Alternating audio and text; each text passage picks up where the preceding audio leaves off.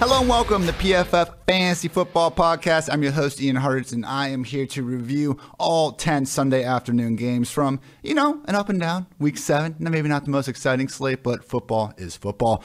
No Dwain McFarland on this edition of the PFF Fantasy Football Podcast. He's enjoying his time in Nashville. I am still right here breaking down all the action that we just saw. So, as always, going to go through each one of these matchups, list some of the, you know, really cool plays, some of the sheesh moments, some of the injuries, some of the stuff that we should be paying attention to moving forward. I know a lot of you are, you know, glued to your phone, watching Red Zone, all that. So my main goal here is to try to provide more context beyond the box score, snap rates, better balls, nullified touchdowns, things that maybe you didn't catch on. So with that said, let's get started. First up, the Green Bay Packers took down the Washington football team 24 to 10. Green Bay covered as a six point favorite. The under cashed at 48. Aaron Rodgers really had one of his best games of the year. We talked before this game about the struggles he had actually been having as a deep ball passer. Ted last in catchable deep ball rate going into this week, the Packers ranked.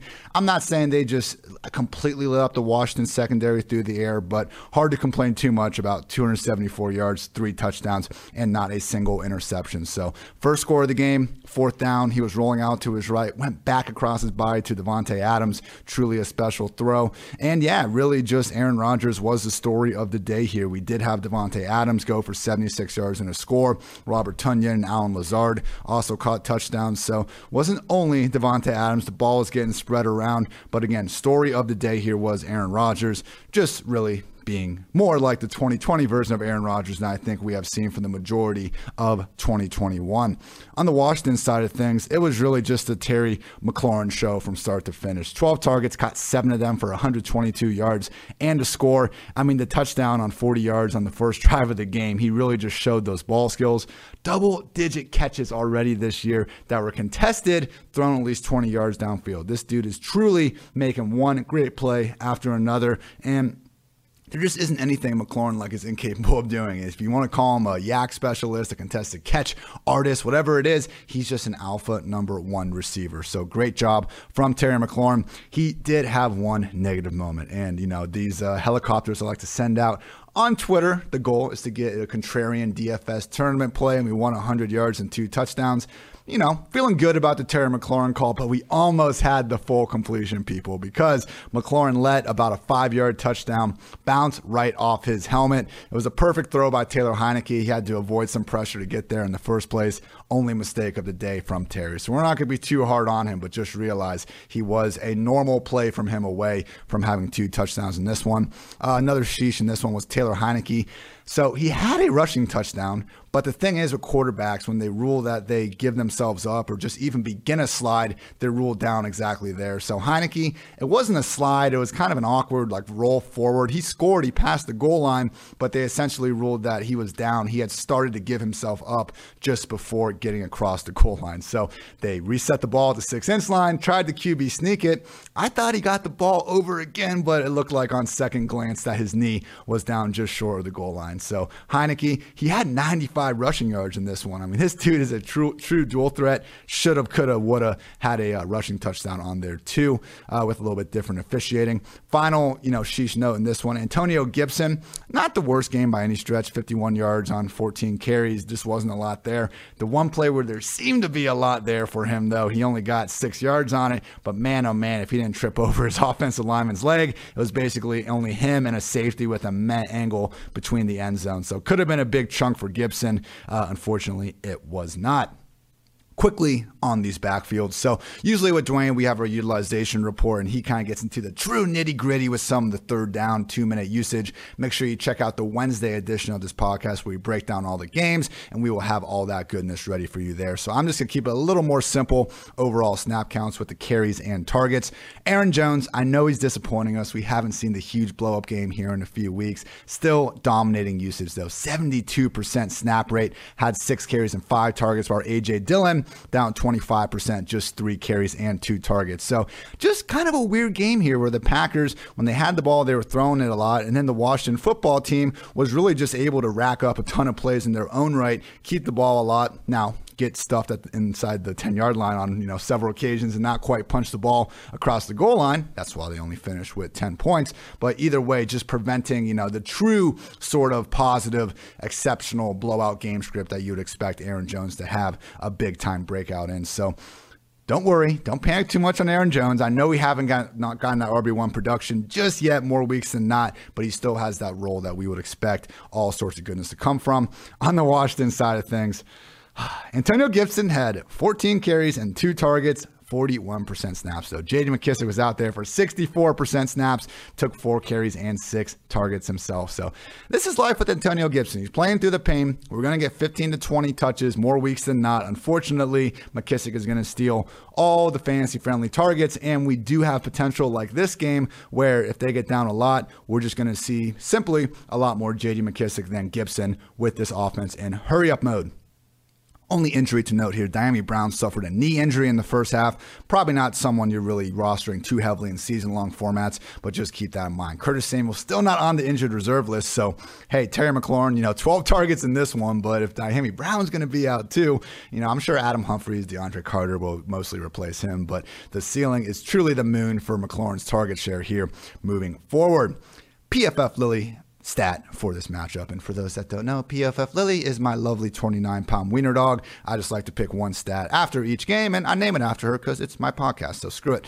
PFF Lily stat Aaron Rodgers, since week one of last season, 14 games with three plus passing touchdowns. Nobody else has more than 11. Truly, you know, it's been a little bit up and down for Rodgers this year, not, you know, wins and losses, and he's being fine. As he said himself last year, down years for Aaron Rodgers are career years for other guys. He has not been bad by any stretch of the imagination. But when you go from being literally, maybe, I think it was the 2012 version of Rodgers where he had just bonkers numbers, 2020 was, if not the best version, the second best version. So make no mistake mistake about it. Even with Rodgers, you know, regressing just a little bit from last year, he is still a truly great quarterback, and we are starting to see some of those big counting numbers come back to fruition in 2021 biggest shocker of the day, I would say. Tennessee Titans blew out the Kansas City Chiefs 27 to 3 and honestly it wasn't that close. Tennessee covered easily as a 4-point underdog. The under cashed at 59. Highest game total of the week and we got 3 points from Patrick Mahomes and company and it was just rough really for the whole game with them. Mahomes, he got it looked like he got con- concussed after trying to make something happen on this like fourth and 15, uh, you know, late in the third quarter, I believe. Maybe they were in the fourth quarter at that point. But Andy Reid told us afterwards that he already cleared concussion protocol. The decision not to put Mahomes back in the game was a coach's decision. So, good news Mahomes should be back out there next Monday night against the Giants. They've already made that clear. The bad news was they just scored three freaking points against the Titans, people. So, Tyreek Hill had as many catches as you and me did at halftime. He ended up finishing with six catches for 49 yards, also chipped in an 18 yard reverse. Travis Kelce had 65 yards on seven catches. But yeah, people, this was a miserable game from the Chiefs offense. I could have told you the three points, and I think you would have been able to put that together. So the only like real cool takeaway I had from the Chiefs here, even in terms of just like a cool play, which usually, you know, I could pick between 20 of these things there was a moment early in the game, I think it was the second quarter, they threw Kelce this like crosser over the middle, and they had it was either Darrel Williams or Jerick McKinnon, one of their running backs, was truly in pitch phase on the sideline. So Kelce did a mid play lateral, got it to the guy, and the Titans played it great. I think the play only gained like eight yards, but really cool evolution there to watch with the Chiefs. We always see them doing this stuff. I remember last year uh, in the playoffs several times, they would actually put Patrick Mahomes in motion before the snap. Basically, if they're going to roll out to the left, they would have Mahomes start running, snap the ball, and he's already got that extra step on the defense. So just cool offensive innovation. I, I get it. You produce three points. Who the hell cares about mid play laterals? But hey, I thought it was a cool moment. Now for the real stars of the show Tennessee Titans, Ryan Tannehill. Really, really strong performance here. 21 completions on 27 attempts, 270 yards. He threw a touchdown to our guy, A.J. Brown. Chipotle could not hold him back. Nobody can hold back AJB, wide receiver one season. Tannehill also chipped in a rushing touchdown on his own. Look, Aaron Rodgers, State Farm, belt strap is awesome. The Ryan Tannehill finger roll with the football after rushing touchdowns one of the more underrated uh, personal, I, I, would say, NFL players celebration. So keep an eye out for that every time you see the artist known as Tanner Thrill find his way into the end zone on the ground all by himself. Um, so fun game from Tannehill. Derrick Henry, the Chiefs held Derrick Henry to 86 yards on 29 carries. He did not have a rush longer than 11 yards, still managed to lose by 24. So Derrick Henry did get over 100 total yards thanks to having 16 receiving yards. But yeah, the one game he looked mortal, Titans still won by 24. That just goes to show you how weird of a game this truly was. Finally, age. Oh, and I, I, I'm sorry, I forgot to mention Derrick Henry did score a touchdown. He actually threw the ball. You know, cue that scene from Friday Night Lights, Boobie Miles' dad, and he can pass. Derrick Henry, five yards to MyCole Pruitt on the first drive of the game. Just that cool little, you know, wasn't as much of a jump pass as it was when he got Corey Davis in the playoffs a few years ago. But yeah, you know, why don't they run that play five times a year? I thought I would be hard hard pressed to believe linebackers are ever going to be able to comfortably, you know, sit back and guard that when you got Derrick freaking Henry coming downhill. So that was awesome. But yeah, star of the game, A.J. Brown, Arthur Juan Brown. Eight catches, 133 yards, and one score on just nine targets for a second, he had it on the same drive. He scored his touchdown, which was a nice contested opportunity in the end zone. But he had a 46 yard catch down the sideline, originally ruled an incompletion, but he got two feet and a knee down, so they gave it to him. So fantastic game from A.J. Brown. The best we've seen him look all season. The guy is a fantasy football wide receiver. One, people, you absolutely love to see it. Julio Jones was the odd man out here, just four targets, caught two of them for 38 yards hey, until we see these targets, and maybe it is because Julio is, you know, playing through the hamstring pain a little bit more than AJ Brown at this point. But this disparity between the guys, I think it's already been fairly wide in fantasy, but we got to continue to treat it that way. AJ Brown's going to be a top 12, top 15 maybe top 16 receiver at worst, more weeks than not. Julio's the one that's going to be, you know, top 30, wide receiver two borderline. But hey, this was a game where the Titans only had to throw the ball 27 times, 28 if you count Derrick Henry. So we're going to need to see more volume than that for two guys to be consistent high end performers. Just might not be a reality in this Titans offense. No real sheeshes in this one. Quickly onto the backfields. Derrick Henry, again, he's dominating 75% of the snaps. We did see Darrynton Evans return. He got two carries and two targets himself. Jerry McNichols was still playing ahead of Evans. So I think if Henry did get hurt, it'd probably be Evans getting the more featured role, but I wouldn't be surprised as well if McNichols was way too involved on passing downs for our satisfaction. So probably neither guy worthy of a bench spot. In super deep leagues, though, if someone just happened to leave Evans off on the side, might not be the worst deep, deep bench stash. On the Chiefs side of things, Darrel Williams, more great usage. They just were never in a position to run the ball. 65% snaps. Jerick McKinnon only had 29% snaps. Darrel had all five of the backfield's carries, three targets. Jerick McKinnon also chipped in three targets. So we didn't get the touchdowns from Darrel Williams last week, and we talked about this. Like we just don't usually see the Chiefs in enough of a position to give their running back 20 plus carries a game. The good news is Darrel continues to siphon away, you know, a handful of targets. So he only had 20 rushing yards, but he also chipped in three catches for 30 receiving yards. He'll remain a high end RB2 for however long Clyde Edwards Helaire is sidelined, which will be at least another week there on the old injured reserve mentioned that Patrick Mahomes has cleared a concussion protocol. He is good there, and again, fully expected to suit up in Week Eight against the Giants. PFF Lily stat is for Derrick Henry because people winter is coming. And that's like, I, what is he going to do when it starts snowing? Run for 400 yards a game? Because in his, in his career now, Derrick Henry, career yards per carry by month. In September, he's averaged four yards per carry. In October, 4.4 yards per carry. In November, 5.6. December, 5.5. January, 5.3. So I love when football stats like match up with what we would think would happen when it gets cold, when it becomes so much harder to hit someone and it hurts more and getting out of bed is harder. Derrick Henry is even harder to take down. So King Henry, King Stay Kings, no better example than the one in Tennessee. Falcons took down the Dolphins 30 to 28. Atlanta covered as a one and a half point dog. Over cashed at 45 and a half. This was the only game. I've gotten pretty good at tracking five games at once. We have like an octo box in the PFF office. So five games, I can generally keep track of everything that's going on. The six is where it gets a little bit tricky. So, you know, hand up, my bad if I miss any sheeshes from this one. I'll make sure to rewatch it in the morning. But a lot of great plays here, particularly from Kyle Pitts. Seven catches catches, 163 yards on eight targets. So I remember, I think it was like week four or week five.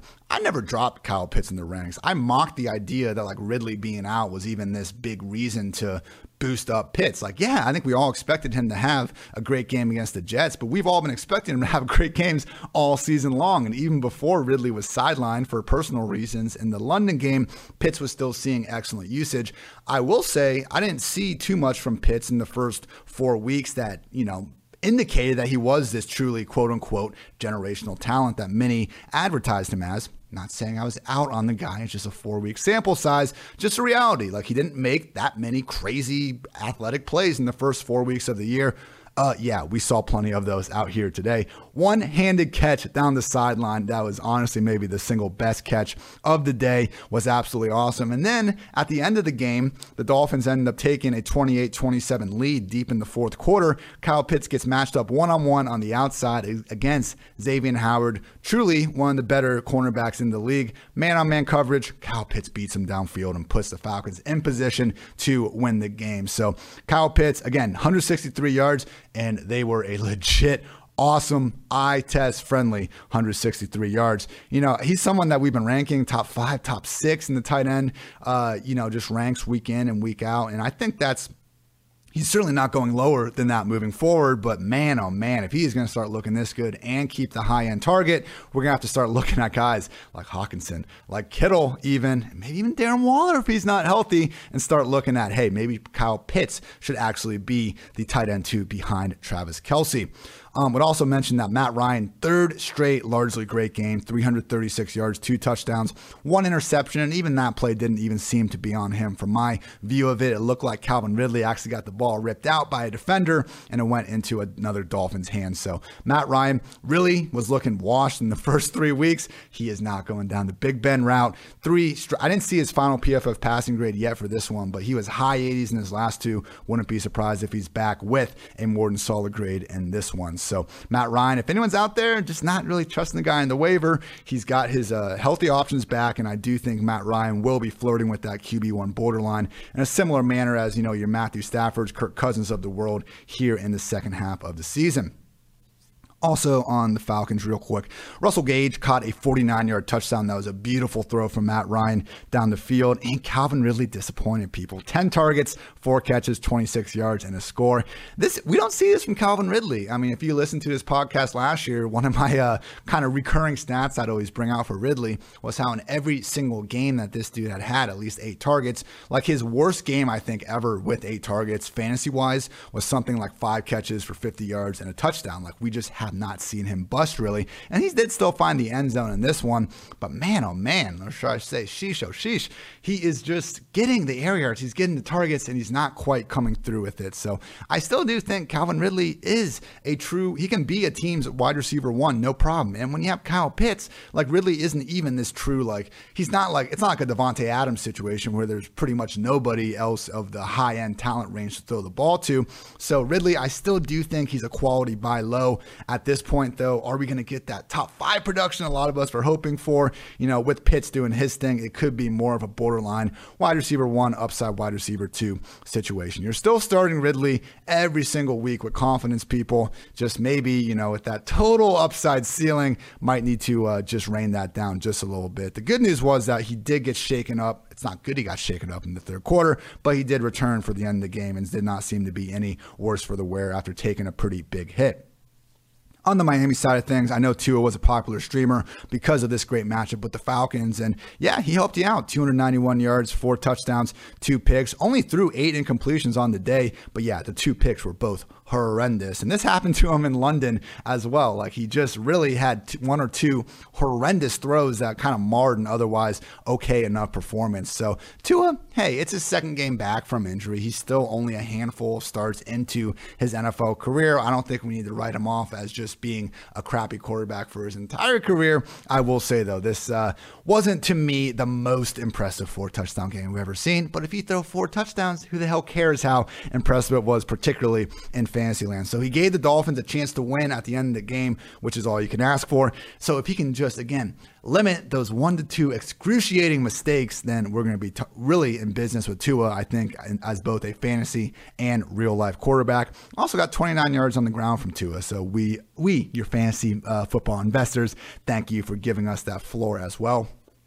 But really, the offense continued just to flow almost exclusively through Jaylen Waddle and Mike Gesicki. Both guys had eight targets. Both guys caught seven of them. Both guys cleared 80 yards receiving. Mike Gesicki came down with one of the touchdowns. Also, Mack Hollins, Isaiah Ford, and Myles Gaskin. Now, before you think Gaskin just took over this backfield, realize Malcolm Brown left in the first half with a quad injury and did not return. So, you know, I hope you started Gaskin and you were able to get the streamer of the week, uh, not necessarily of the week, but you were able to get the good version of him in between all these busts that we uh, kind of continue to see from the Dolphins, you know, alleged week to week RB1. But just realize as long as Malcolm Brown is going to be active and healthy, it's going to be problematic to assume that this sort of usage is going to stay the same here moving forward. But with that usage, it sure looked good in this one. 63% of the Dolphins snaps, 15 carries, four tar- targets. Salvon Ahmed was down 30%, seven carries, two targets. So again, if Brown's out of the picture, I say this all the time, we can live with two RB committees.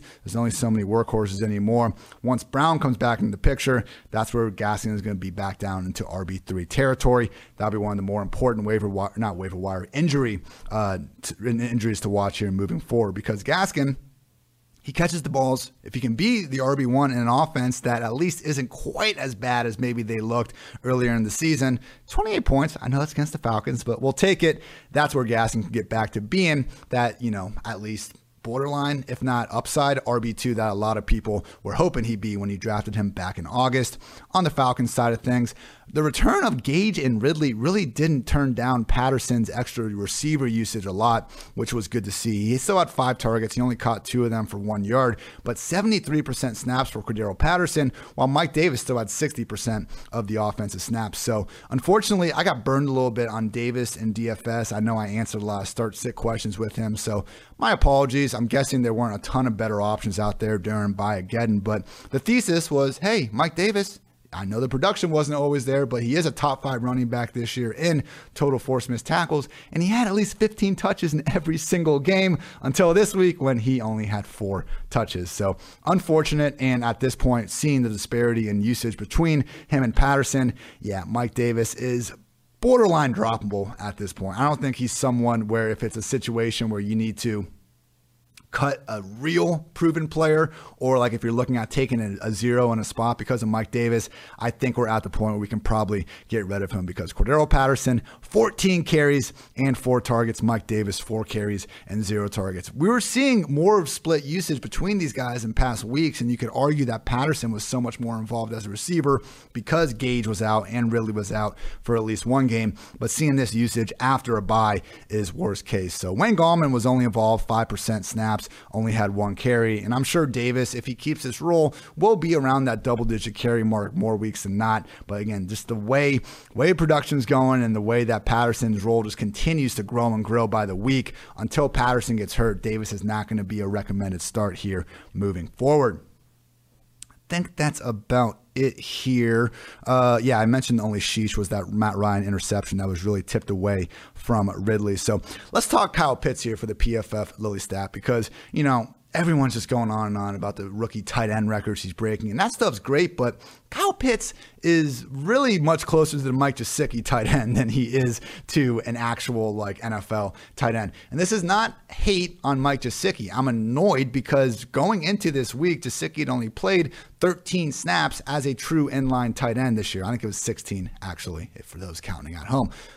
Mike Gesicki is a great receiver. Who gives a shit what you want to call him, a tight end or wide receiver? The people that do give a shit are NFL teams and agents. That's why I think Gesicki would be better off calling himself a wide receiver because they get paid more on average than tight ends. But whatever. In Fantasyland, we don't care. I would just say that, like, let's not pretend like Kyle Pitts and Mike Gesicki are, you know, in the same kind of stratosphere as your Rob Gronkowski, Jason Witten, the true blocker, receiver, tight end that we're seeing in a bunch of these record books. So let's compare him to just other rookies. Who cares about the position? And he's still awesome. That's my point here. I'm not trying to downgrade Kyle Pitts by any stretch. Let's hype him up by not comparing him to Mike Ditka's rookie tight end records and stuff. Let's show that he is putting up huge numbers as a rookie who gives a damn about the position. And with that, I have accomplished this. So most receiving yards by a rookie in weeks one through seven since 2010. Ja'Marr Chase, number one. Justin Jefferson, two. Amari Cooper, three. CeeDee Lamb, four. Kelvin Benjamin, five. He had a good rookie year, okay? Chill out. I know.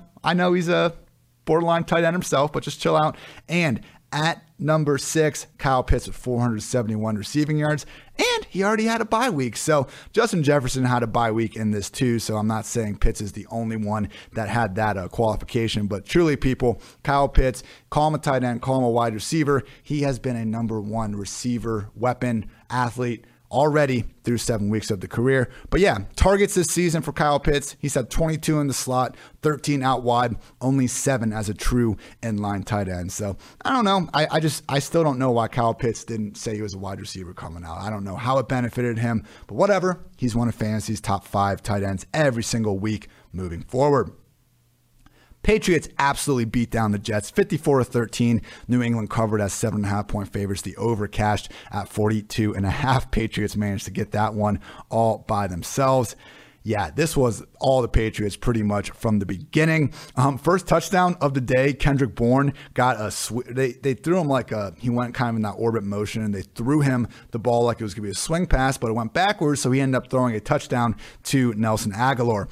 Um, you know, I consider myself a fairly solid meme person here on uh, the old Twitter sphere. And I went with the one of Squidward looking out the window at Patrick and SpongeBob having fun, labeled Patrick and SpongeBob, Kendrick Bourne, Nelson Agholor. And unfortunately, our guy Jakobi Meyers was Squidward stuck looking on at the fun because once again, Jakobi Meyers played a 60 minute NFL football game, did not manage to find the end zone. So Agholor, that was one of his only two catches in this one. He's not someone that's exactly rising up the ranks. Kendrick Bourne, he threw a touchdown and he also had 68 yards and so close to scoring another one. He caught a BEA beautiful deep ball from Mac Jones down the sideline for 46 yards, was down just short of the goal line at the one yard line. So that was a great play from Bourne. We continue to see him make a couple really great plays every single week. Unfortunately, he couldn't get that receiving touchdown for himself.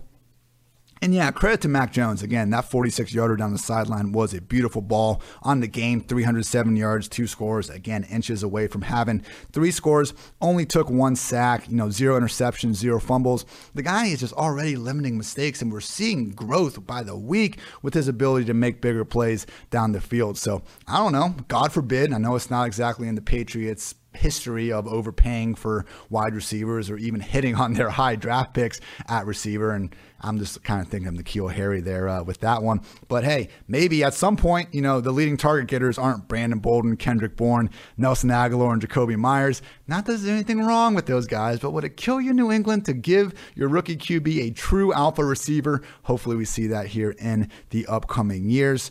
Um, and yeah, on the uh, other side of the ball, New York Jets. We only got to see Zach Wilson out there for 10 passes. He ended up suffering a knee injury. PCL wasn't able to return. He actually picked up a pretty deep uh, defensive pass interference to Keelan Cole, got the Jets in position to score one of their two touchdowns. Uh, just wasn't able to return to the game. Some of the post game quotes about him still saying his knee feels loose not sounding too good. It does look like Mike White could be under center more weeks than not here, at least in the near future. And credit to Mike White for not completely shitting the bed here. I mean, 202 yards, one touchdown, two pretty bad picks, but we did see him at least have a couple nice throws to Corey Davis, you know, in the intermediate areas of the field. And the touchdown he threw was on the goal line. Great catch by Davis in the back of the end zone we're looking at like a Houston Texans situation here. We can trust Corey Davis to an extent as a boomer bust kind of wide receiver three, similar to what Brandin Cooks is basically turning into at this point, and that's it. I mean, credit to uh, you know Jamison Crowder a couple of these weeks, and we've seen uh, Elijah Moore flash. He actually had a 19-yard touchdown on a reverse in this one. But when we have an offense that is just rotating all these receivers, and we're going to see them with game implied point totals of like 15 or fewer more weeks than not, it's just going to be tough to get behind any of these players in the New York Jets passing game. The run game, though, we might just have one guy and we told you about it in last week's waiver wire episode to get behind, and that is Michael Carter. 72% snaps, people, 11 carries, and a fantasy friendly eight targets, of which he caught all eight for 67 scoreless yards. Look, we also had Ty Johnson coming in, getting seven targets himself. He caught six of those for 65 yards.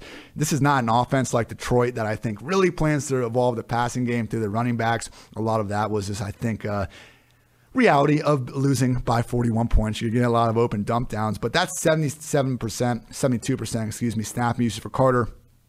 Easily a season high, and that's the sort of post by bump that we were hoping for out of Michael Carter. So with that usage, people, Michael Carter is going to be on that RB2 borderline here moving forward. Again, we can live with two RB backfields, and Tevin Coleman wasn't involved at all here. So it's Michael Johnson and to a lesser extent, Ty Johnson and because of that, Michael Carter season. So I know I messed up the name there. I probably will mess up a few more. Kind of hard doing a 90 minute pod all solo, but hey, we will watch the film and get better. As always, my apologies. Only thing with Ty Johnson, he did briefly leave the game in the third quarter, being evaluated for concussion, but he did return. And he also actually had a goal line touchdown that was nullified on a false start. I know the play shouldn't have happened to begin with, but like they let it go. This wasn't like a false start in the middle of the play everyone stopped. It was a one afterwards where everyone thought it was going to be like a hold. They said, oh, actually, it was a false start. Shouldn't have been the play. So Ty Johnson could have been a little bit bigger day. We're not going to touch him in fantasy people. Just Michael Carter, just Corey Davis. That's all you need to know about the Jets offense these days.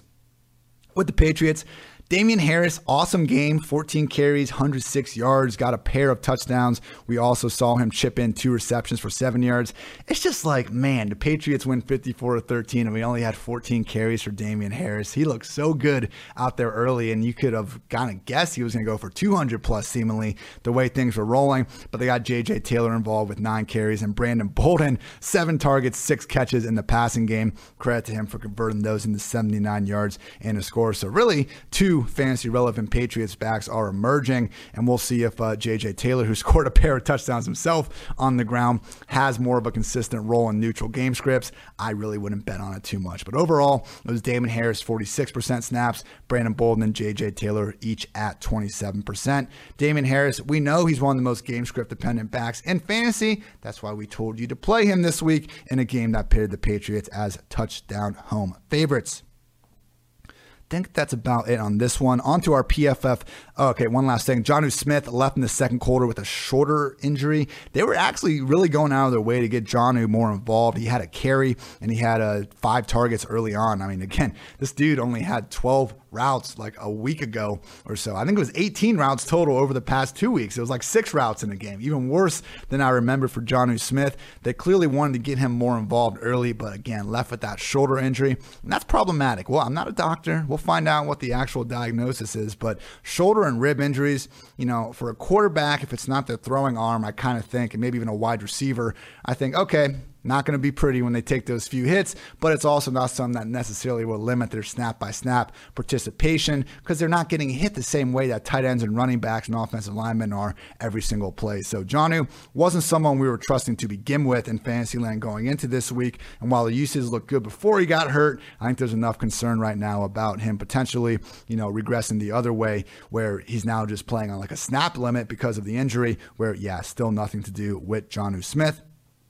Finally, our PFF Lily matchup stat here is the Mac Jones deep ball. Weeks one through five, Mac Jones completed just four of 19 passes thrown 20 yards downfield for 97 yards, zero touchdowns, two picks. He was PFF's 33rd highest graded quarterback on passes thrown 20 yards downfield.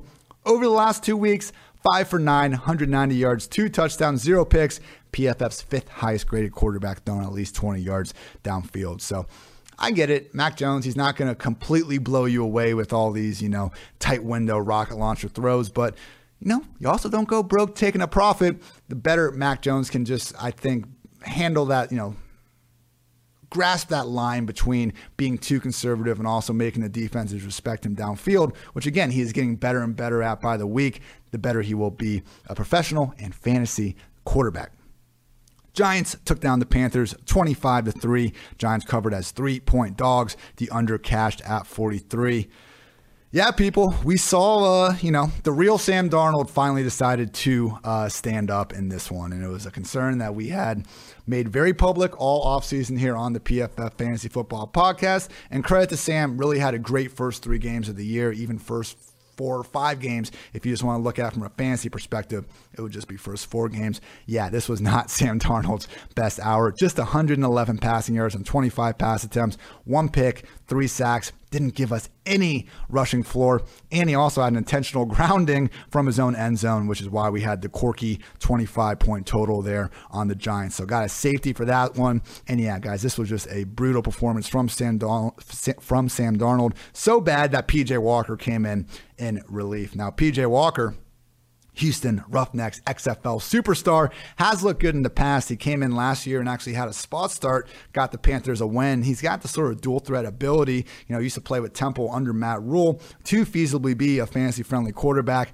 Just three of 14 passing, though, for 33 yards, chipped in 13 yards on the ground. But look, Matt Rhule has already said post game that Sam Darnold is still the starter. He better be. He's guaranteed $18.9 million in 2022.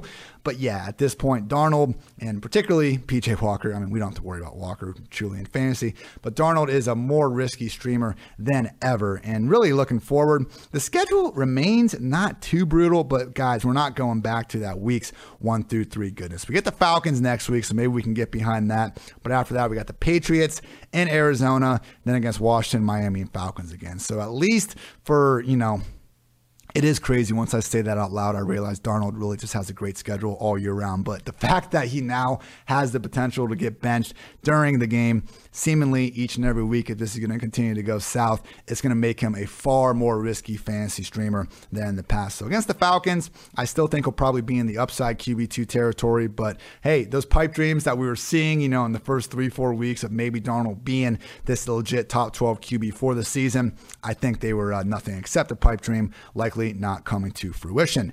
With the Giants, Daniel Jones, only 203 yards and a touchdown, took two sacks, but did chip in 28 yards on the ground. Look, Kadarius Toney, Kenny Golladay, and Sterling Shepard were all out. I don't want to be too tough on Danny Dimes here because when you don't have your top three receivers, yeah, I wouldn't expect you to have all that much success throwing the ball. So credit to him for at least limiting the mistakes. Zero interceptions and, you know, a rarity for Daniel Jones. Didn't even fumble the ball once. So he actually made probably the single best play from this game, reeled in a 16 yard catch from Dante Pettis one handed, and he took a freaking hit. Like Pettis threw Daniel Jones a hospital ball, and he took the lick, still held on to it. So Daniel Jones continuing to show people just how athletic he is at things that don't even involve passing A couple sheeshes in this one. Daniel Jones touchdown to Kyle Rudolph would end up being ruled just short. You know, he was just short of the goal line. Nothing wrong there. After that, though, they had three more chances to try to score from inside the one yard line. Devontae Booker got stuffed twice, and we had another Jones incompletion. So could have easily been a score total ending or beginning with a three for the Giants. Wasn't meant to be. Um, on the running back side of things, Devontae Booker 14 carries and happened to soak up 82% of the Giants' snaps and had three targets. So I was almost surprised we didn't see these carries in the 20s. Uh, you know, given the game script of this one, they did find a way to get Elijah Penny nine carries for 24 yards. But hey, if Saquon Barkley is going to be out again, people, I know it's not pretty for Booker. He is not. He will not be confused with Saquon Barkley ever with anything other than his workload, which continues to put him squarely in the RB2 side of things. So answered almost every start sit question I got this morning about Devontae Booker with him because, again, it's just so hard to fade these running backs that are looking at a 15 touch floor, regardless of how bad their offense might be. On the Panthers side of things, little bit of a step back here for Chuba Hubbard. 55% snaps while Royce Freeman was in there for 44%. So Chuba still had 12 carries and five targets, but Royce was soaking up, I'm guessing, a lot of those just kind of pass blocking, pass down snaps because that's really what they were in for the majority of this game. So that'll be a good one to check out Dwain's utilization report. We'll find out how much of that was mop up time. But even then, like looking at the touch distribution, which is what matters, I don't think too many of us are in point per snap leagues. I mean, seeing Chuba still manage to get 17 of the backfield's 21 combined carries and targets, that's still a pretty elite disparity there. So Chuba, he's not Christian McCaffrey, but his role is like 90% of Christian McCaffrey. And because of that, we can continue to squeeze him in the top 24 fantasy running backs on a weekly basis for as long as McCaffrey is going to be sidelined. Any other notes from this one? Just dis, you know, I when Sam Darnold gets benched and when PJ Walker goes three for 14, I'm sure you all can put together that DJ Moore and Robbie Anderson are going to struggle as well. Usage continued to be fantastic. DJ Moore had 10 targets, he caught six for 73. Robbie Anderson had nine targets, caught just three of them for 14. So, you know, DJ is someone that, yeah, you, you continue to fire up, even if we have to drop him a little bit more around the wide receiver one borderline. The usage and the talent still check all the boxes of a top 12 fantasy receiver. Robbie's someone that, you know, we've had low. I was talking him up this week more for from DFS perspective because over the past three weeks he was tied for eighth in targets. So you know, as Dwain I like to say, we can't predict the future, but we um, we can't read the future. We can read the data. So that's all we're trying to do with Robbie, and he is proven to be an exception. And I've tried to look at things deeper than just pure targets. Again, the stat I mentioned throughout this week was air yards that are uh, basically prayer yards. I tracked all the incompletions quarterbacks have been throwing to wide receivers that were deemed to be the quarterback's fault. Both DJ Moore and Robbie Anderson were top five receivers in total air yards that should basically be called prayer yards because they didn't have a chance in hell of actually catching it. So Moore with a legit quarterback under center would be a top five weekly receiver. He doesn't have a legit quarterback under center, so we need to adjust accordingly with the Giants, yeah, Dante Pettis caught a touchdown, uh, five catches for 39 yards. Darius Slayton, five catches, 63 yards. Evan Engram, six catches, 44 yards. These guys are all fine,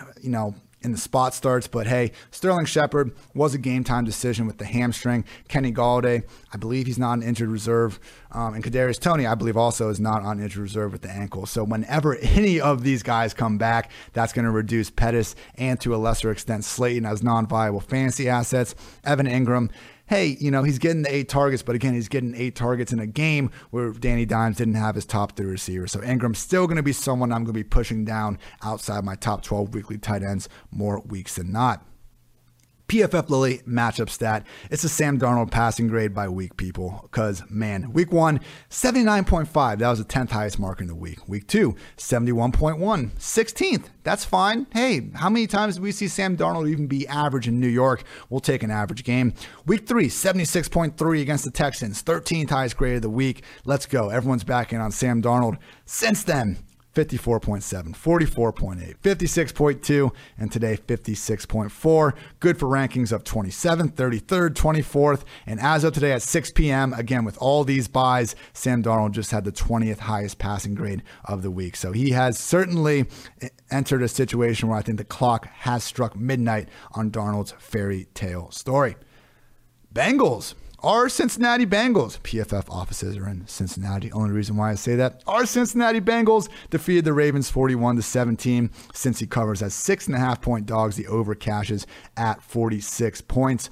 Bravo, Joe Burrow. You know, one of the big stats we went into this week with was how Burrow had been, other than Kyler Murray, and even if you just wanted to uh, look at more stats than just PFF grades, arguably better than Kyler Murray at facing the blitz. Ravens have been entering this week the league's third most blitz heavy defense um, out of just the entire league. So Burrow in this one, 416 yards, three touchdowns, one pick. That was a bad throw, but when you're feeling yourself like this, like, yeah, okay, he threw one in the double coverage to Ja'Marr Chase. He shouldn't have in the end zone. Basically, just like a heat check that went south for him. So I'm not even going to put too much blame on Joe Burrow. But look, as great as Joe Burrow was, Ja'Marr Chase was the true star of the show. Only 10 targets, caught eight of them for 201 yards and a score that went 82 yards to the house.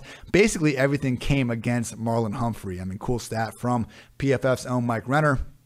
Humphrey had never given up more than 146 receiving yards in a game. And again, Ja'Marr Chase just went for 201. And the fact that he didn't do this the way he had been, because Chase, look, he hadn't been disappointing anywhere on the field, but you, you, guys see his highlights. How many times was he just going down the sideline, vertical? Burrow put the ball where it needed to be.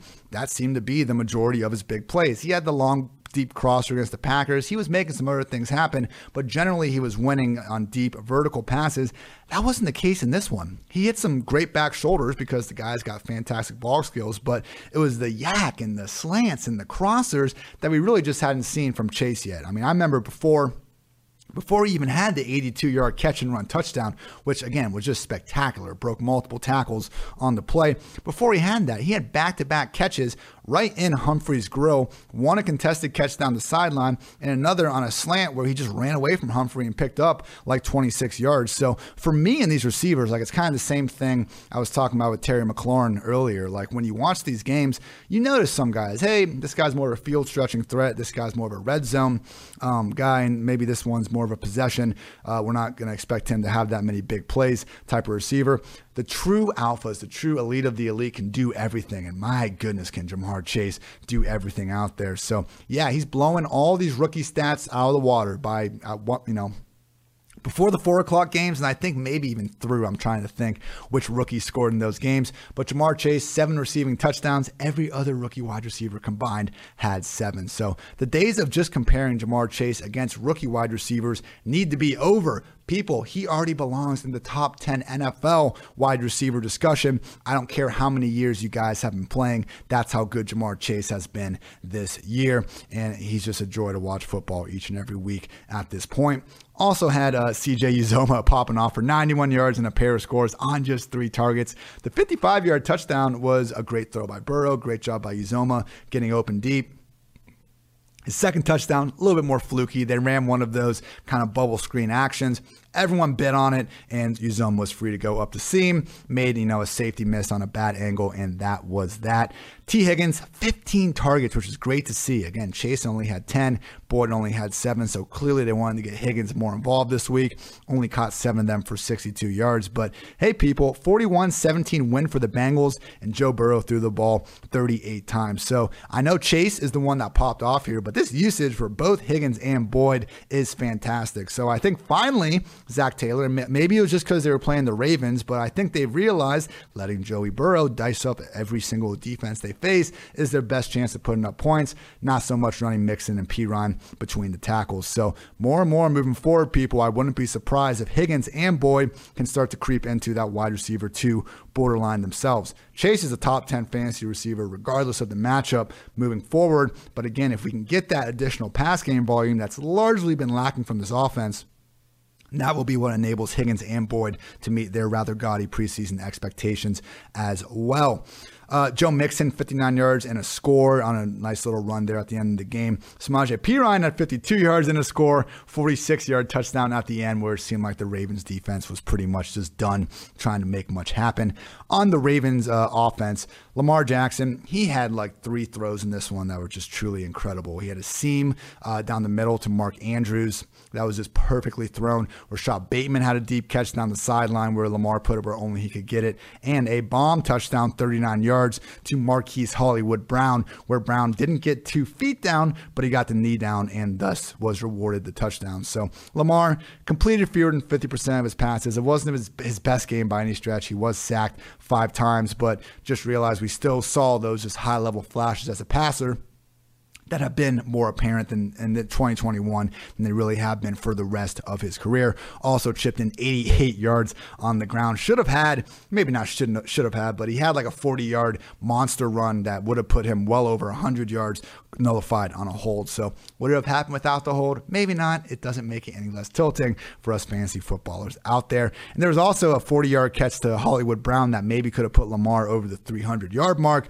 but Lamar let him just a bit out of bounds, so Hollywood couldn't stay in. Truly hit the guy in stride down the sideline. Unfortunately, just drifted a little bit out of bounds. So the backfield, you know, the answer, who is it? Devonta Freeman, Ty'Son Williams, Le'Veon Bell.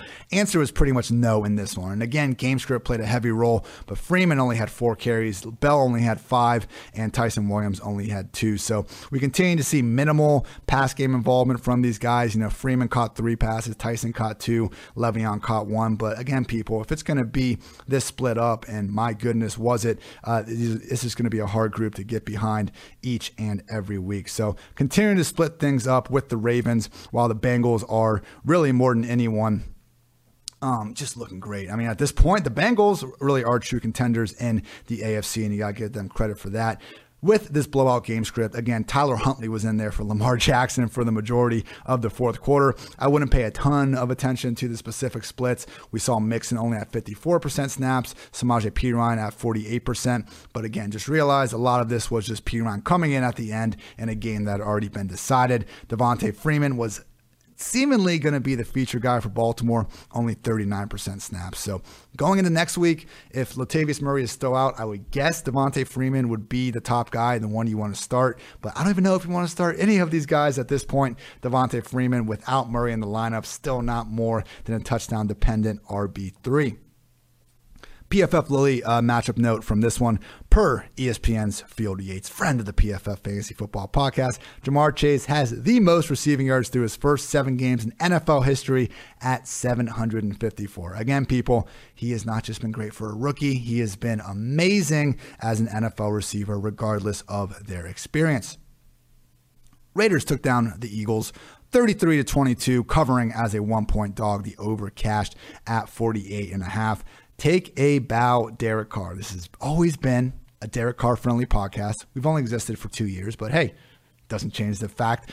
Uh, 31 of 34, 323 yards, two touchdowns, one interception. Kind of his fault, threw it behind Jalen Richard. But you know what? Why is Jalen Richard on the field in the first place? I'm going to blame that one on the Raiders coaching staff. I'm, you know, half kidding here. A little tongue in cheek for you out there, but either way, fantastic performance from Derek Carr. And he has continued to spread around. He didn't have Darren Waller, his usual alpha target hog. He was a late, you know, we saw him. We found out Sunday morning that the ankle injury was more serious than thought. He was going to try to give it a go before game time. They decided, I think, rightfully, with them having a bye in week eight, let's let Waller get back to full health afterwards. So Waller was not out there. Foster the people Moreau, six catches, 60 yards, and a touchdown on six targets. So we really saw Moreau as a rookie make a lot of good things happen. And a lot of people were thinking maybe he could have this not huge upside, but how many offenses have two great fantasy tight ends? Pretty much none. But going into last year, some were thinking after his great rookie year that he could make something happen. But when you have Jason Witten in there for whatever reason, uh, kind of a progress stopper, uh, if you know what I mean. So it's good to see Foster come out. And if Waller is going to miss additional time after the bye, which seems unlikely, but if he does, Foster, you know, wouldn't replace Waller as fantasy's number two tight end, but he would certainly be in that top 12 conversation on a weekly basis. So great game from Moreau. Bryan Edwards had a short touchdown touchdown, 43 yards on four targets. Henry Ruggs was just kind of the odd man out here, only four catches on four targets for 24 yards. They managed to um, get him a carry as well for seven yards. But yeah, Eagles came into this one really playing great all year at limiting big plays, and they were one of the best defenses in the league and just explosive pass play rate allowed in large part because of all the zone they run. They just keep everyone in front of them. Derek Carr was happy to just dink and dunk his way down the field effectively to 33 points and a win. So great job from this passing game. But yeah, that's why you didn't see just huge gaudy numbers from uh, the usual suspects in Las Vegas.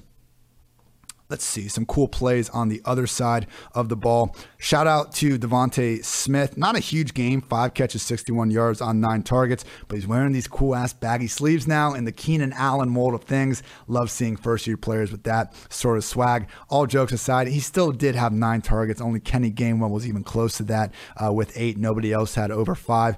I know it hasn't, you know, been the big breakout we've been hoping for with DeVonta Smith. He does remain the, the clear cut number one option in a passing game that, yeah, is hit or miss sometimes. But at the end of the day, Jalen Hurts has gone over 300 yards in four of his 11 career starts. Style points don't matter in fantasy football. Continue to treat DeVonta Smith as an upside wide receiver three at worst. Unfortunately, we did have some injuries here. Miles Sanders uh, was carted off with an ankle injury and did not return. Um, Dr. Edwin Porras over at Fantasy Points was saying that he thought it looked a little bit like the Saquon injury, in which case we wouldn't necessarily expect an IR trip, but it's still something we'll need to monitor here moving forward.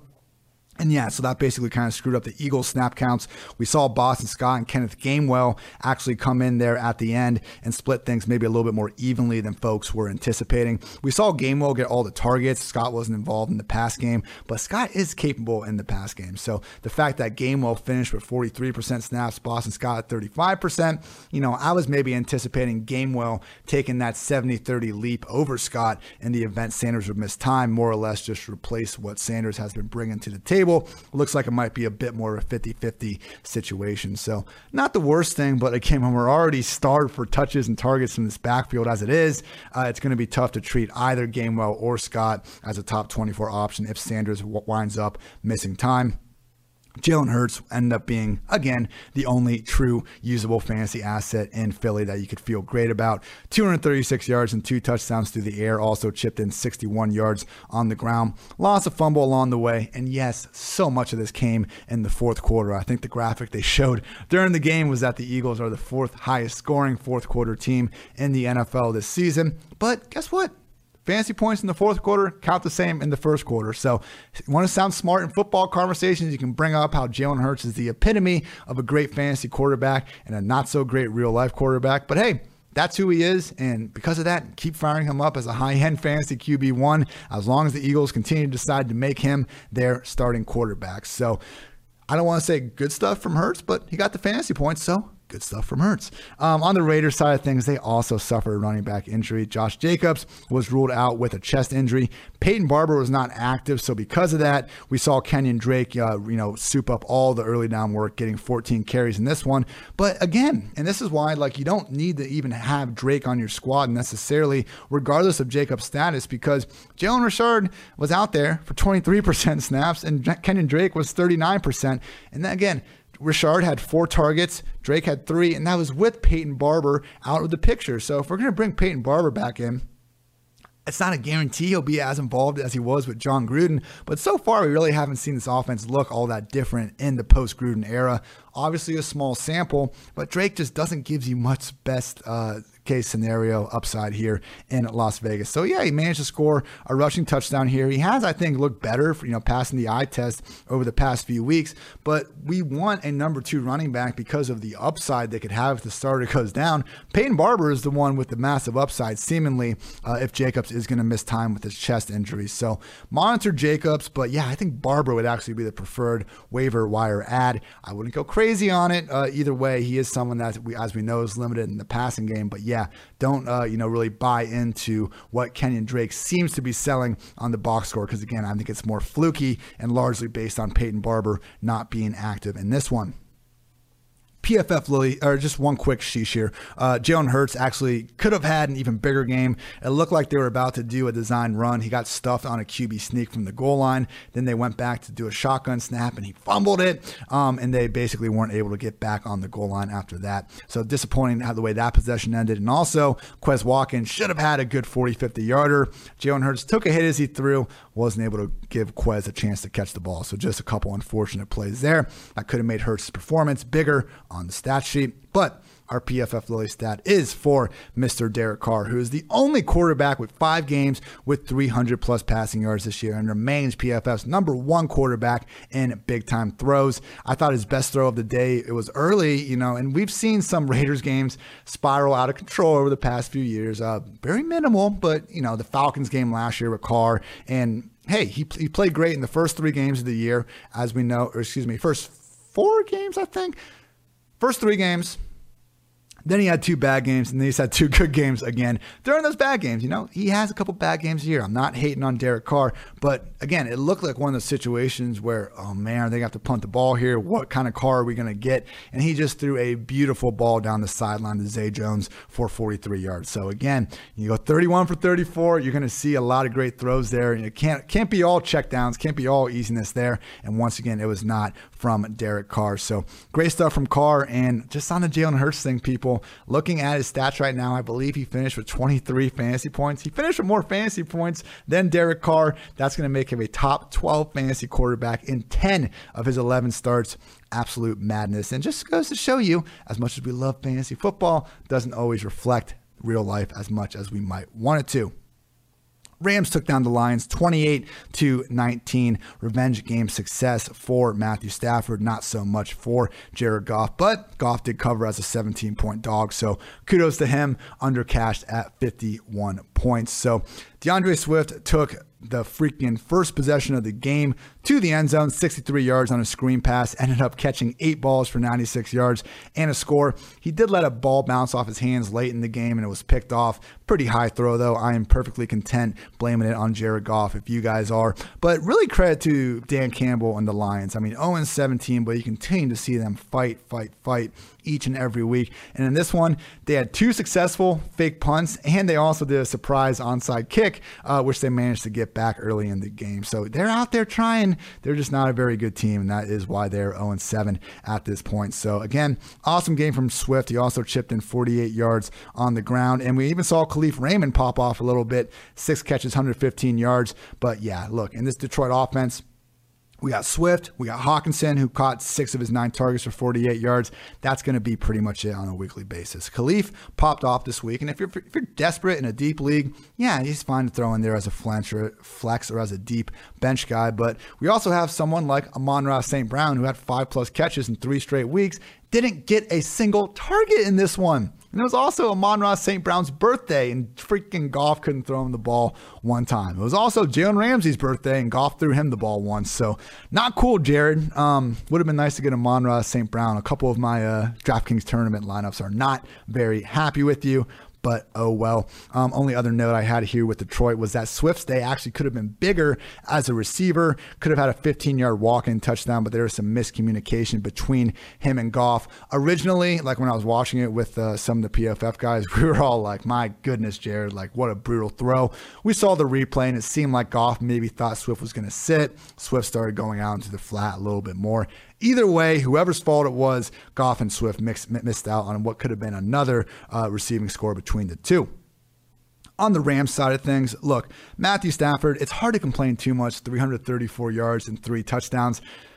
Similar to Tua, though, like where I said it was a bad four touchdown game, like relative to what we would expect from 300 plus yards and three touchdowns, wasn't the best performance from Matthew Stafford, I thought. It's just so easy. So it's so easy for this Rams offense all the time. And I think that's why Jared Goff was so successful for so many years. Like, you don't see Stafford have to use that howitzer for a right arm all that often. You don't need to see him make all these tight window throws because he doesn't even have to. Sean McVay just schemes up one wide open play after another for everyone's favorite fantasy wide receiver, if he's on your team, Cooper Kupp, who had 10 catches for 156 yards and two touchdowns.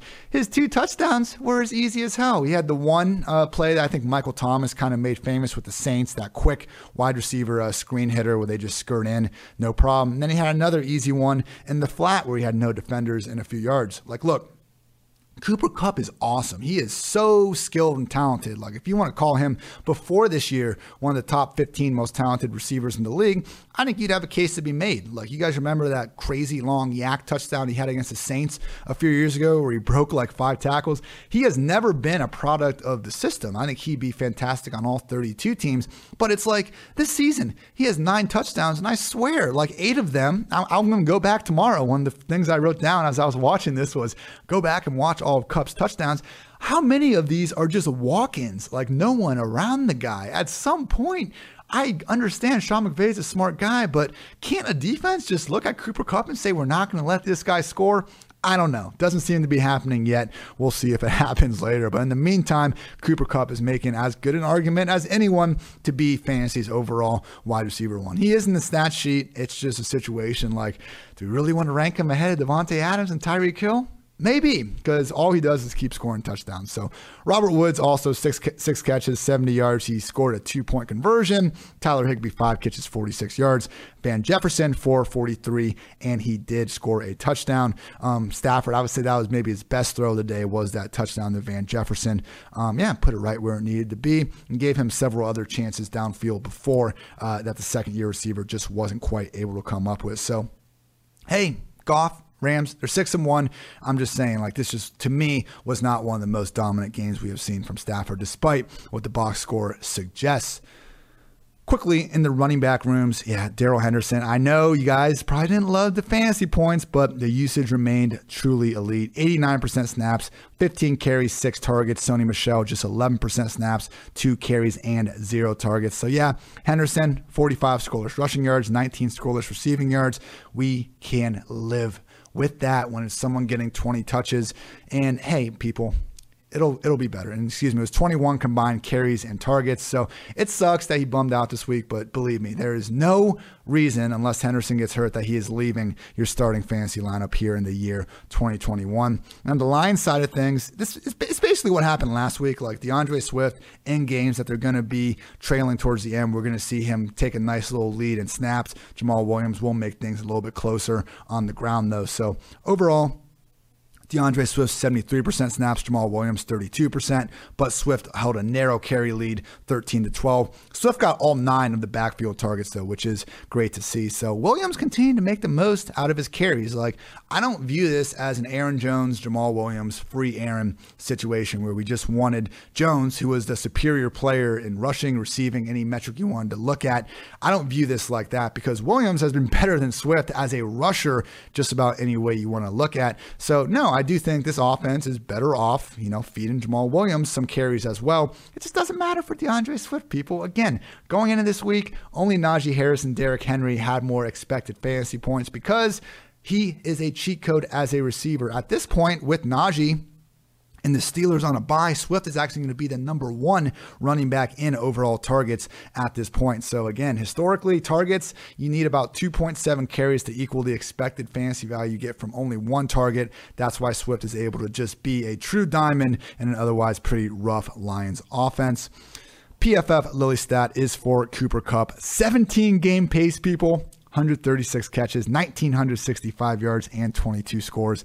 Absolute madness. He has done this on target totals since week one 10, 11, 12, 13, 10, 12, and most recently 13 again. So Cooper, you know, death taxes, Cooper Kupp getting double digit targets continue to fire him up as a top three, if not the top one receiver in all of fantasy football. Two more games to get through. Thank you, as always, for tuning in to the PFF Fantasy Football Podcast. Had the Cardinals take down the Texans 31 to 5. We had two funky safeties in this one, giving us, or just two safeties on the slate as a whole, giving us some of these weird scores. Uh, shout out Giants over the Panthers 25 to 3 as well. But yeah, Cardinals covered as a 20 and a half point favorite, the under cash at 47 and a half. Brief, scary moment for Kyler Murray. He got banged up in his end zone, taking the safety uh, to begin with on a read option play. Kind of got his neck twisted in a weird way.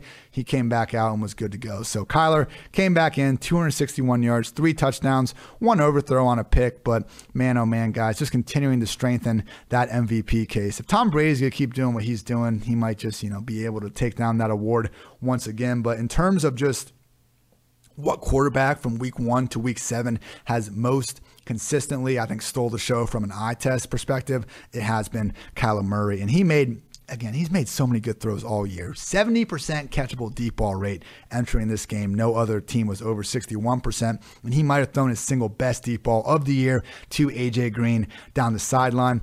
Any of you film grinders that listen to this will know better than me, but I believe we call that a honey hole shot when you got the cover two safety deep and you got the cornerback trailing, trying to make things tough. The best quarterbacks will still find a way to fit that down the sideline into that honey hole. Kyler did that for 41 yards, and AJ Green later for another uh, beautiful throw and catch. So Green caught all three of his passes, 66 yards. I do think a lot of more that has to do with Kyler than necessarily a rebirth from AJ Green. But hey, he's catching the passes thrown his way. Kudos to you, AJ. Also had another old man balling out in this one. Zach Ertz caught three of five targets for 66 yards and a 47 yard touchdown.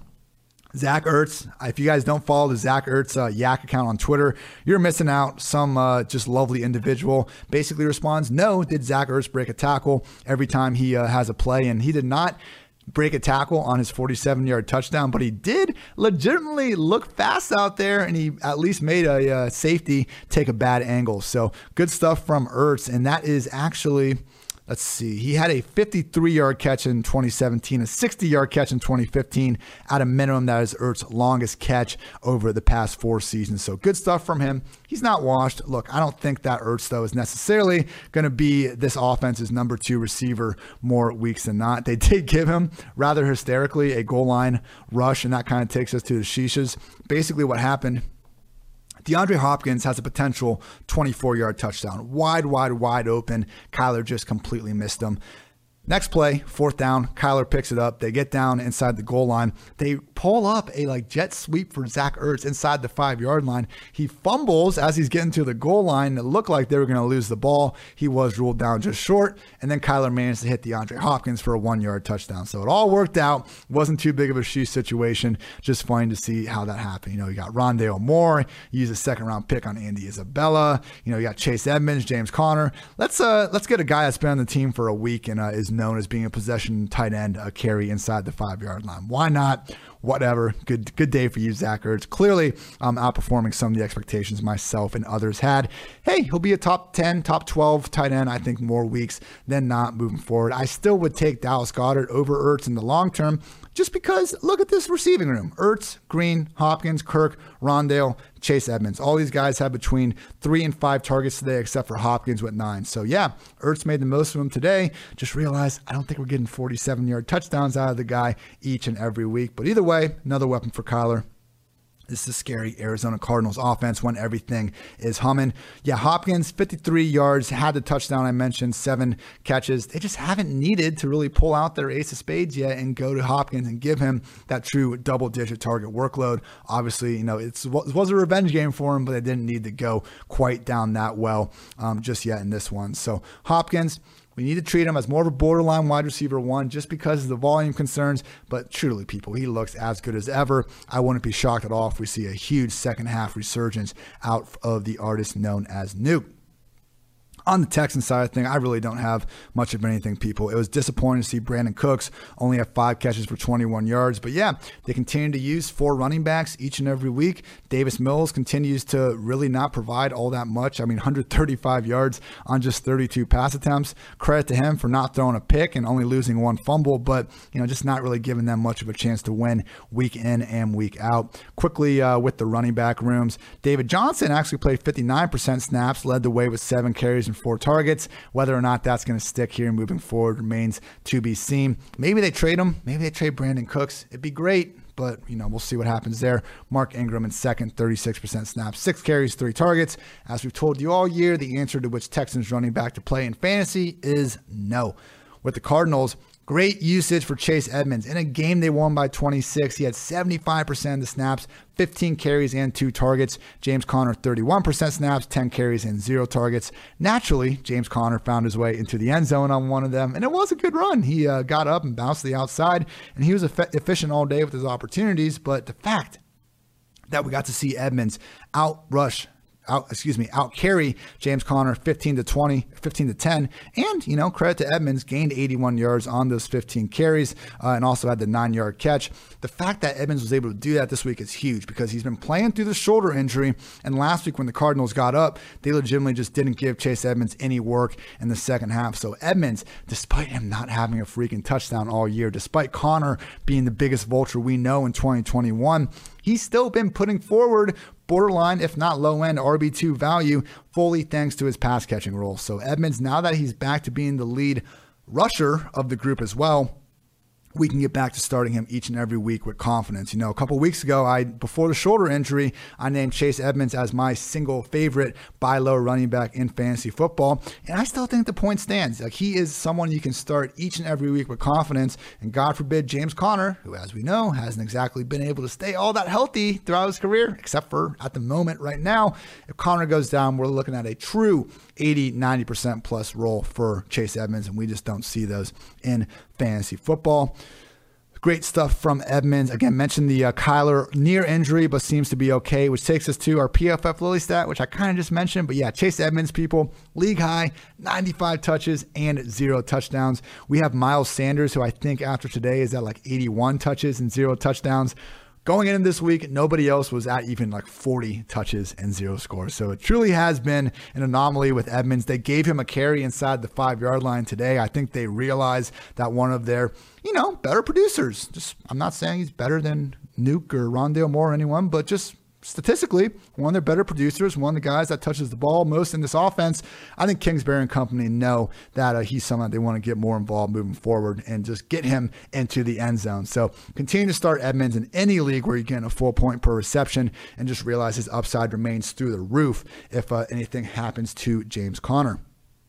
Final game here. Thank you as always for sticking with me. We had the Buccaneers massacre the Bears 38 to 3. Tampa Bay easily covered as a 12 and a half point favorite. The under cashed at 47. So, yeah, Tom Brady, uh, you know, four. We all remember the meme four first half touchdowns for uh, the GOAT. So Tom Brady just goes ahead and, you know, maybe the one flaw from his 2020 season, which was just more funny than anything. Now he can come back and say, yeah, I went against that defense next year. And yeah, I, I have my four fingers up for the four touchdowns I threw against you in the first half. Three of them went to Mike Evans. One of them went to Chris Godwin. Godwin should have not should have. He could have had another touchdown late in the second half, down the seam for 34 yards. He reached out for the end zone, just couldn't quite get in there. So we're not complaining. Eight catches, 111 yards, and that score. Just realized inches away from adding a second one uh, to his plate.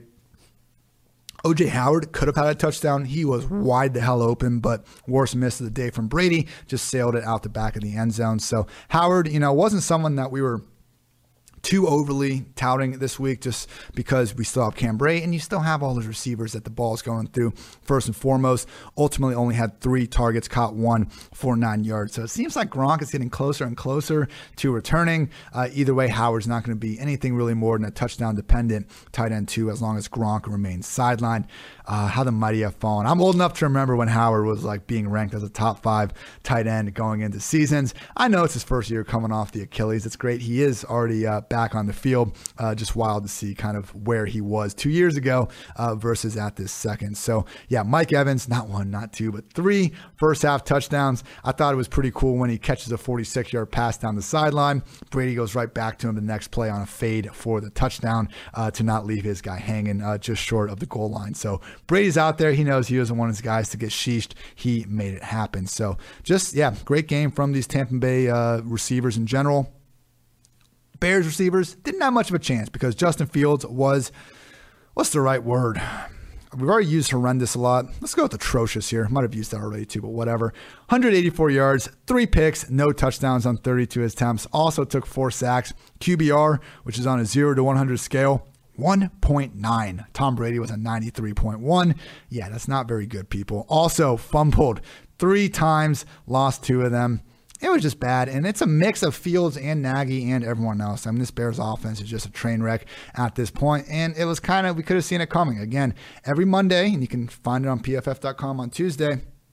I write my quarterback predictions piece, and I'm, not, you know, pulling this out saying, "Look how smart I am." Believe me, you can go look at last week's, and I'm sure plenty of them, you know, would prove to be incorrect. But for Fields, the issue going in this matchup was pressure because he has been the single worst quarterback in the league this year under pressure. Part of that has been him holding the ball too long. But when we have these guys, and it was the same thing with Teddy Bridgewater um, against the Browns on Thursday night, why I wasn't very high on him as a potential streamer or Tim Patrick or any of these guys you might have a decent enough matchup in the secondary, but if we have a quarterback that is prone to holding the ball long and they're not playing great when they are pressured, it's just going to be hard to expect them to take advantage of these theoretical positive matchups on the outside. So Cole Kmet had five catches for 43 yards. Khalil Herbert, five catches, 33 yards. Nobody else more than three catches. Allen Robinson, two catches, 16 yards. Darnell Mooney, two catches for 39 yards. Just really, everyone other than Khalil Herbert looked pretty damn bad for the Bears in this one. Herbert,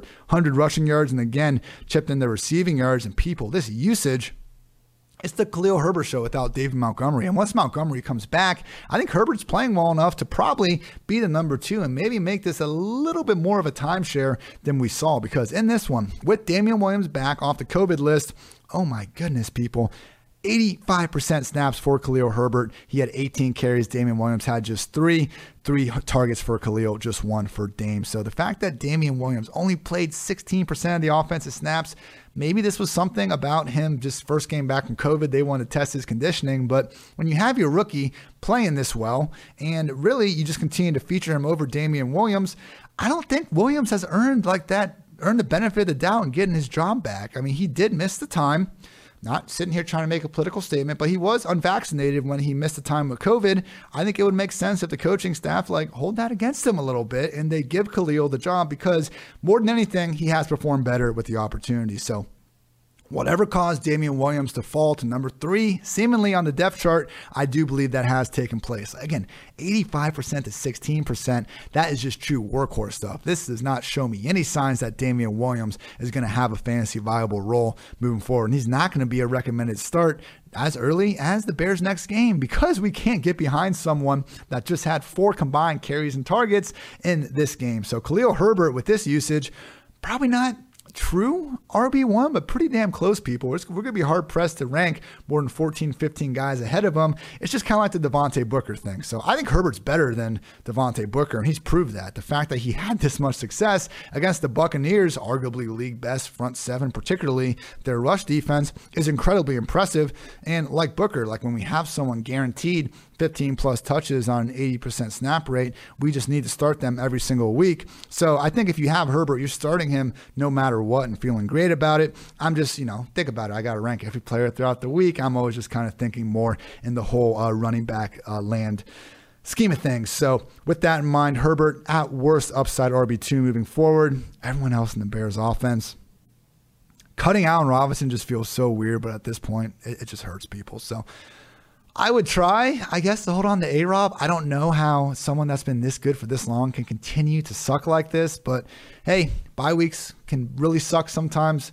At this point, the only guy that should be started on a weekly basis inside the Chicago offense is Khalil Herbert until Dave Montgomery gets back. Make sure you keep an eye on Tarik Cohen's status. Haven't heard anything to really I give us a big idea that he'll be back sooner rather than later, but he is at least eligible to be activated off the pup now that we have gotten past those first six weeks with the Buccaneers.